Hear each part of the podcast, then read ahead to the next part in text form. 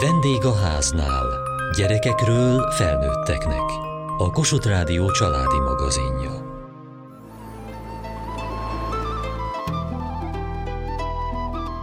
Nem tudom rávenni, hogy elkezdje a leckét.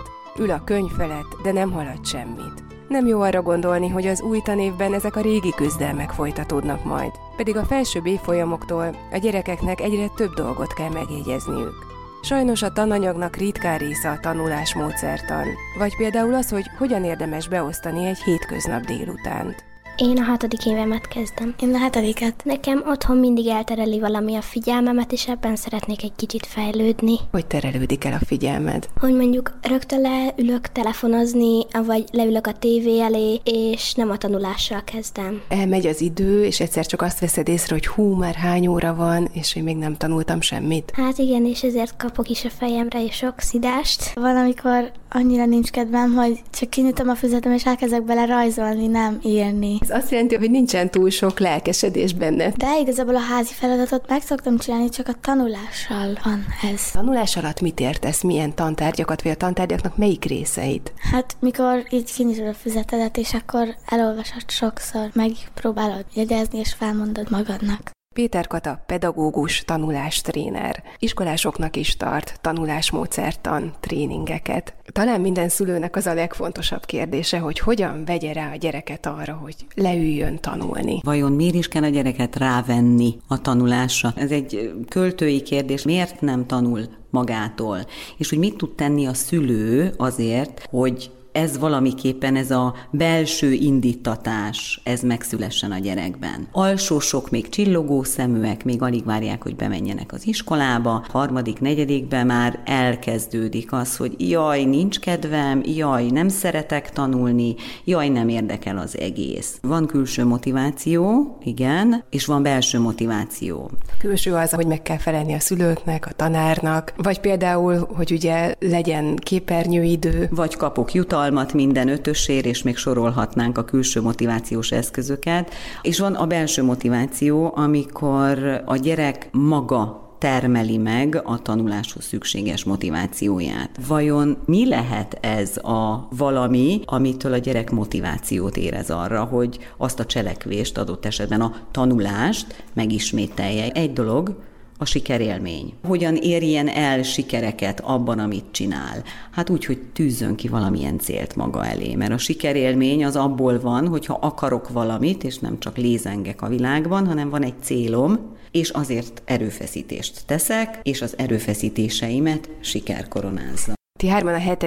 évfolyamot kezditek. Milyen tárgyak azok, amiket tanulni kell nektek? Amivel otthon külön foglalkozni kell, nem elég az, hogy ott vagy az órán, és esetleg csinálsz néhány gyakorló feladatot. Nekem a magolós tárgyak, történelem, meg környezet. És a nyelvtan is hasonló. Nekem az angol egyáltalán nem megy, mert én ahhoz nem értek, mert nincsen nyelvérzékem. És azt nagyon sokáig kell tanulnom, meg az irodalomban vers tanulás.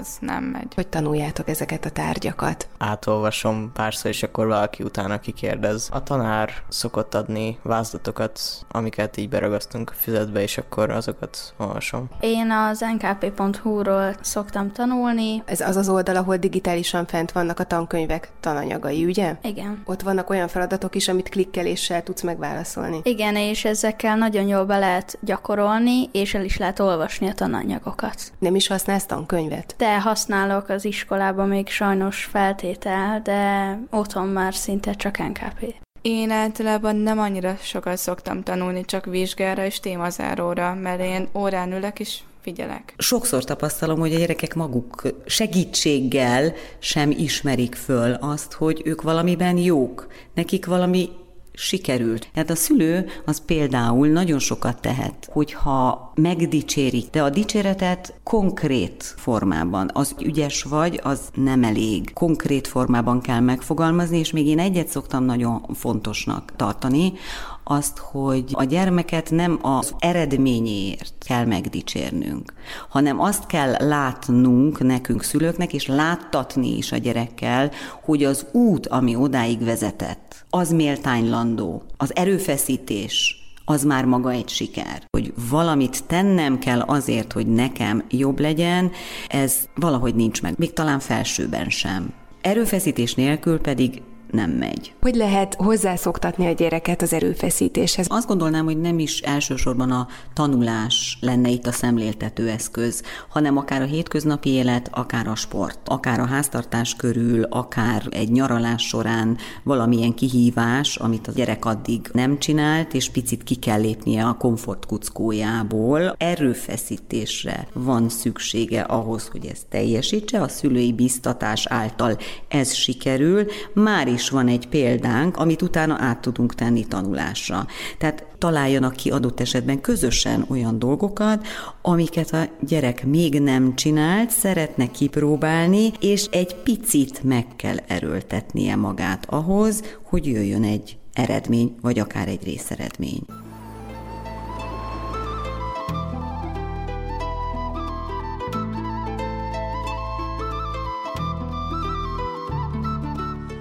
Azt tanítja ezeken a tréningeken a gyerekeknek, hogy többféle tanulási stílus van, és jó, hogyha ezek közül megtalálják a sajátjukat. Péter Kata, pedagógus, tanulástréner. Én azt gondolom, hogy az első és legfontosabb, ami egy sikeres tanulásnak az alaphozzávalója, az az önismeret és az önbizalom. Az önismeret alatt azt értem, hogy ismerem a saját erősségeimet tanulásban, tudom, hogy milyen tanulási úton tanulok a leghatékonyabban, milyen tanulási típus vagy. Inkább vizuálisan dolgozom fel az információkat, vizuális dolgokra emlékszem jobban, képekre adott esetben, vagy felvevőgép működik a fejemben, és a tanórán, ha odafigyelek, akkor otthon már nem kell csinálnom semmit, vagy adott esetben mozgásos cselekvéses vagyok, és most csak a 3 fő tanulási típust soroltam föl. A mozgásos cselekvéses az egyébként a gyakorlatban mit jelent? Tanítónéniknek és szülőknek is felhívom a figyelmét, hogy az a gyerek, aki állandóan matat, mondjuk gyurmázik, rajzolgat, az nem feltétlenül azt jelenti, hogy A. unatkozik, B. nem figyel oda, sőt, az csak arra utal, hogy ő mozgásos cselekvéses fajta, és hogyha az ember kérdezi, akkor az esetek többségében pontosan tudja, hogy mi zajlik, miközben állandó késztetést érez arra, hogy mozogjon. Mondok erre egy személyes példát. Az én fiam mozgásos cselekvéses tanulás típus, és alsóban nagyon sokat küzdött a elipszilon és J helyes írása. Mikor írunk egy szót így vagy úgy, és azt találtam ki neki, hogy mivel lévén mozgásos cselekvéses, az írás önmagában nem segít, az elmondás, magolás megint nem segít, hát akkor csináljunk egy olyan gyakorlatot, hogy én mondok egy szót, te guggolj le, ha úgy gondolod, hogy pontos jével írjuk, és ugorj föl a magasba, ha úgy gondolod, hogy elipszilonos jével írjuk. És párszor gyakoroltuk ezt 5-10 percig, és szuper jó dolgozatot írt. Ez egy mozgásos cselekvéses tanulási út. Például, ha verset tanul, ugye az egy kifejezetten egy magolásos típusú tanulás, járkál, és úgy mondja. És adott esetben a szoba különböző sarkaihoz kapcsol bizonyos szavakat, sorokat, és ahogy járkál körbe, úgy tanulja magát a verset. Hangosan. Minél több érzékszervünket bekapcsoljuk a tanulásba, annál hatékonyabban tanulunk. Ez mindenkire általánosan érvényes. Hát én azt csináltam, hogy leírtam az órán, amit elmondott a tanár, és aztán meg otthon írtam magamnak egy vázlatot, és akkor azt tanulom meg néha átolvasom a könyvet is. Elolvasom párszor, aztán magamnak hangosan felmondom. Miközben hangosan felmondod, látod magad előtt a jegyzetedet? Igen. Olyan, mintha így előttem levegne, és csak olvasnám. Én általában megkérem az anyukámat, hogy olvassa fel nekem mondjuk a történelmet, és azt felolvassa 2-3-szor, aztán én is el szoktam olvasni 2-3-szor, és aztán általában meg szoktam jegyezni. Miért kell az, hogy édesanyád felolvassa? Az miért segít neked? Mert úgy közben tudom magamnak feljegyezni, úgy a fejemben, miközben én hallom, és nem kell ugye magamnak még arra is figyelni, hogy én magam olvassam fel. Nálam úgy van, hogy hazaérek, és akkor tudom, hogy ez most akkor gyorsan le tudom, akkor jobb lesz, úgyhogy nekiállok házit írni. A tanulós részét, ha van, akkor megcsinálom a írósat, utána tartok ilyen 20-30 perces szünetet, és utána meg nekiállok a tanulósnak. Hogy csinálod a koncentrálós részt, ott mi a módszered? Hát az nekem nehezen megy, de múltkor nagyon jó volt úgy, hogy leültem apukámmal, és akkor ő elmagyarázta nekem, hogy mi ennek a lényege, attól itt tanultunk, mi ennek a lényege, összefoglalta nekem, és úgy sikerült megérteni, és úgy jó volt. Nincs olyan, hogy egy gyerek kifejezetten csak és egy tanulási úton tanul. Tehát ezek a tanulási utak, ezek mindenkinél valamilyen keverék arányban jelen vannak. Sőt, vannak a szerencsés fajták, akiknél mindhárom tanulási út, vagy a háromból kettő nagyon, nagyon együtt van. És aki mondjuk azt mondja, hogy ő úgy mondja fel a leckét, hogy látja maga előtt a könyvet, ő egy vizuális típus? Például igen, vagy szintén felsőbb éveseknél tapasztaltam ezt, hogy mondta az egyik diák, hogy én ugyan nem pontosan értettem magát a szöveget, amit meg kellett tanulnom, viszont azt nagyon pontosan tudtam, hogy a tankönyv 37. oldalán, bal oldalon, középpen lilával volt kiemelve az, amire nekem most emlékeznem kéne, csak elolvastam 15-ször, és nem bírtam megérteni. Ez egy tipikus vizuális gyerek.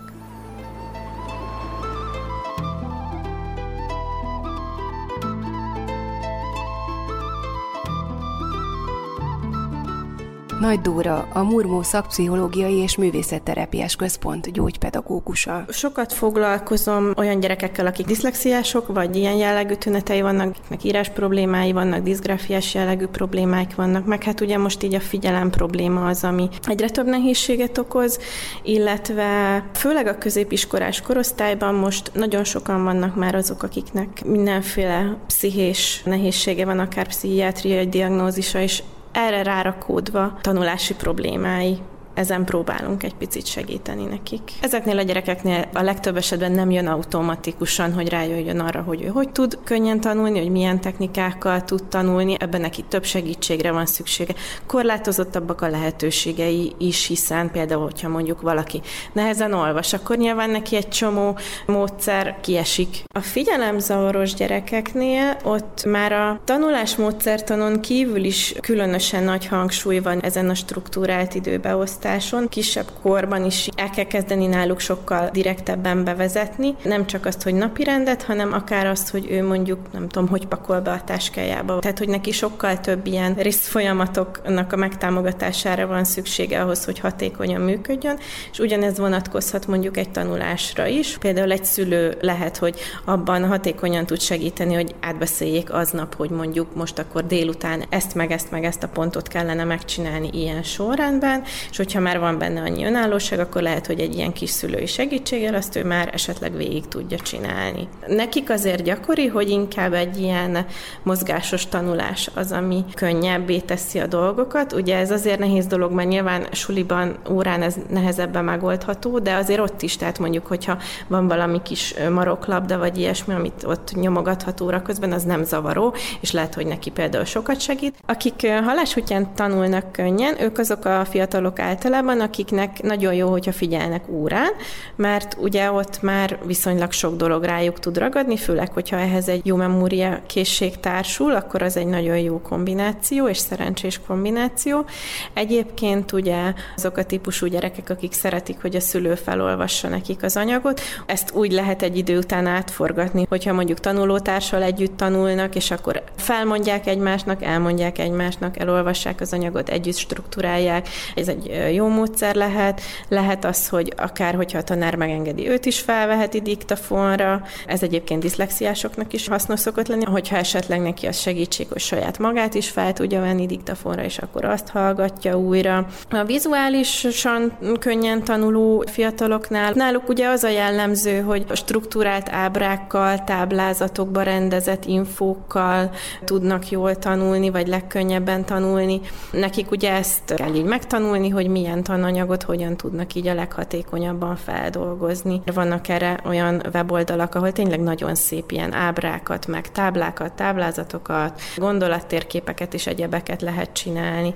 A mozgásosan tanuló típusú gyerekeknél, hát ők azok a típusú gyerekek, akik mászkálnak a szobában, meg ugrálnak közben, meg idefekszenek, odafekszenek, matatnak mindig valamit a kezükkel. Otthon ugye nyilván ez könnyebb, sok mindenkinek nagyon hasznos, ha mondjuk van egy fitlabdája, munkája, és akkor azon ül, vagy tényleg bármilyen dolog, ami mocorogni lehet, rambulin, hogyha elfér a szobában. Meg nagyon sok ilyen kis pici műtyürke van, amit így a kezével tud. Tehát vannak, akik csak a ceruzát babrálják, de van ugye ilyen maroklabda, akkor egy időben, nem tudom, hogy ez még divat, de egy időben mindenki ilyen fidget spinnerrel játszott, az se egy különösebben zavaró dolog, de akinek meg szüksége van erre, hogy manipuláljon, az tudja használni, és segíthet így a koncentrációban. Előfordul az, hogy a szülő nem veszi észre, hogy neki egy ilyen mozgékony, cselekvéses tanuló gyereke van, és nem örül neki, hogy folyton ugrál, mocorog. Hát persze, nyilván mindenkinek az az ideális elképzelése, hogy az ő kisgyereke üljön, meg ugye a suliban is ez volna az elvárás, hogy üljön szépen csöndben a könyvével és tanuljon. Azt gondolom, hogy most már így a legtöbb helyen megvan már ez a nyitottság, hogy nem tud mindenki egyformán dolgozni, és igen, egy szülőnek, főleg ha valaki nagyon más típusú szülő, mint mondjuk amilyen az ő gyereke, az biztos, hogy nehéz lehet azt látni, hogy a gyereke ugrabugrálva tanul, meg főleg az, hogy ugye át kell keretezni így a gondolkodását, mert hogy valószínűleg az az alap, hogy úristen, hát így nem lehet tanulni. Ezt el kell fogadni, de lehet, van, aki így tud tanulni.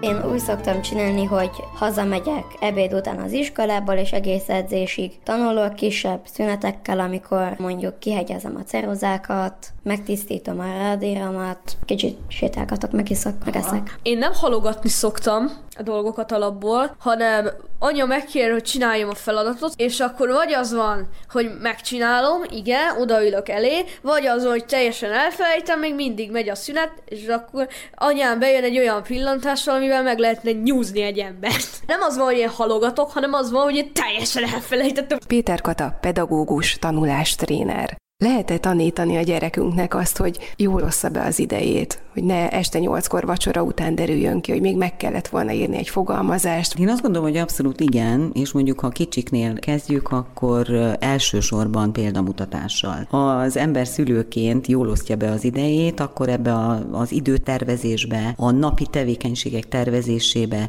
például be lehet vonni a gyereket is. De azt is mondja, hogy nem érdemes órákat ülni a könyv fölött, hanem érdemes kisebb részekre osztani a tanulási időt. Azt szoktuk mondani, hogy 30 percnél semmiképpen sem többet, ez felsősöknél, semmiképpen sem többet szünet nélkül, és ha több a tananyag, akkor többször 25-30 percet, 5-10 perces szünetekkel. Gyerekek mondják, hogy ezt mondd el anyukámnak is, mert ő addig nem hagyja, hogy fölálljak az asztaltól, ameddig nem végeztem. Alsósoknál 20 perc a maximum, a hosszabb idő az csak fölösleges időpocséklás. 20-25 perc után álljon föl az asztaltól, mozogjon, és utána jöhet a következő 20-25 perc.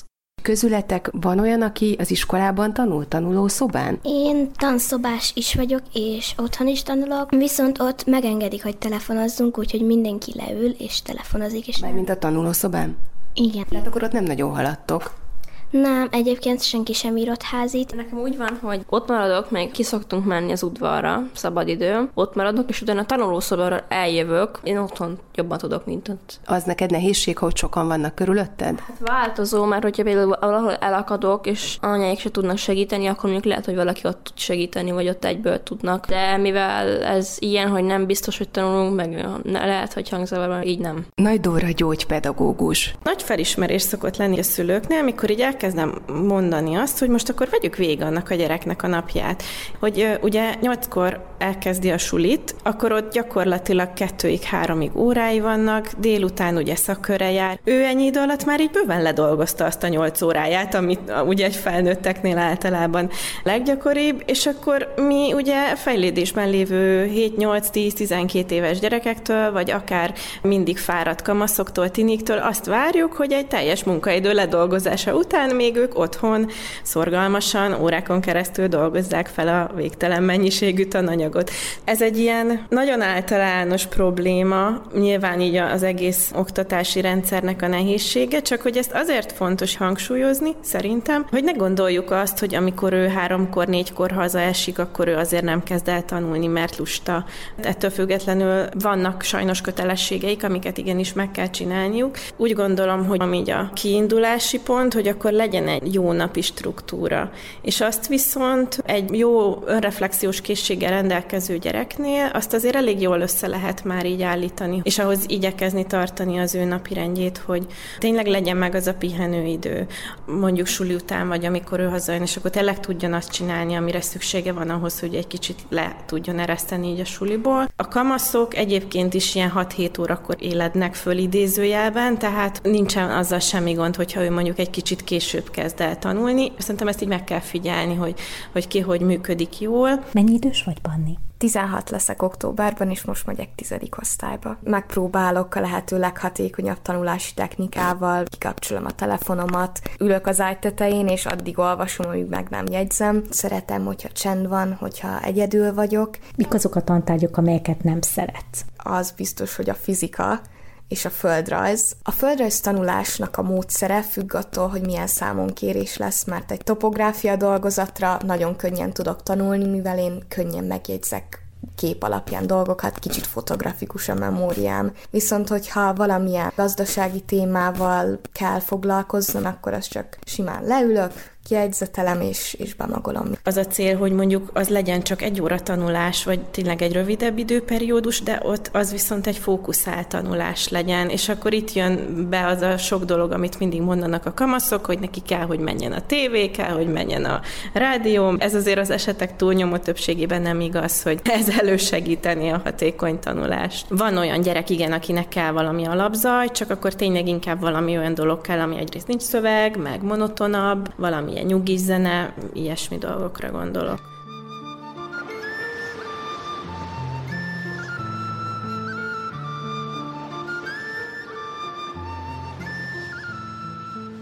Műsorunkban a tanulási módokról és az időbeosztásról beszélgettünk. Kövessék műsorunkat podcaston, vagy keressék adásainkat a mediaclip.hu internetes oldalon. Várjuk leveleiket a vendégaháznákukac@mtva.hu e-mail címen. Műsorunk témáiról a Kossuth Rádió Facebook oldalán is olvashatnak. Elhangzott a vendégháznál. A riporter Juhász Tímea, Diós Judit, a gyártásvezető Mali Andrea, szerkesztette Diós Judit, a felelős szerkesztő Hegyesi Gabriella.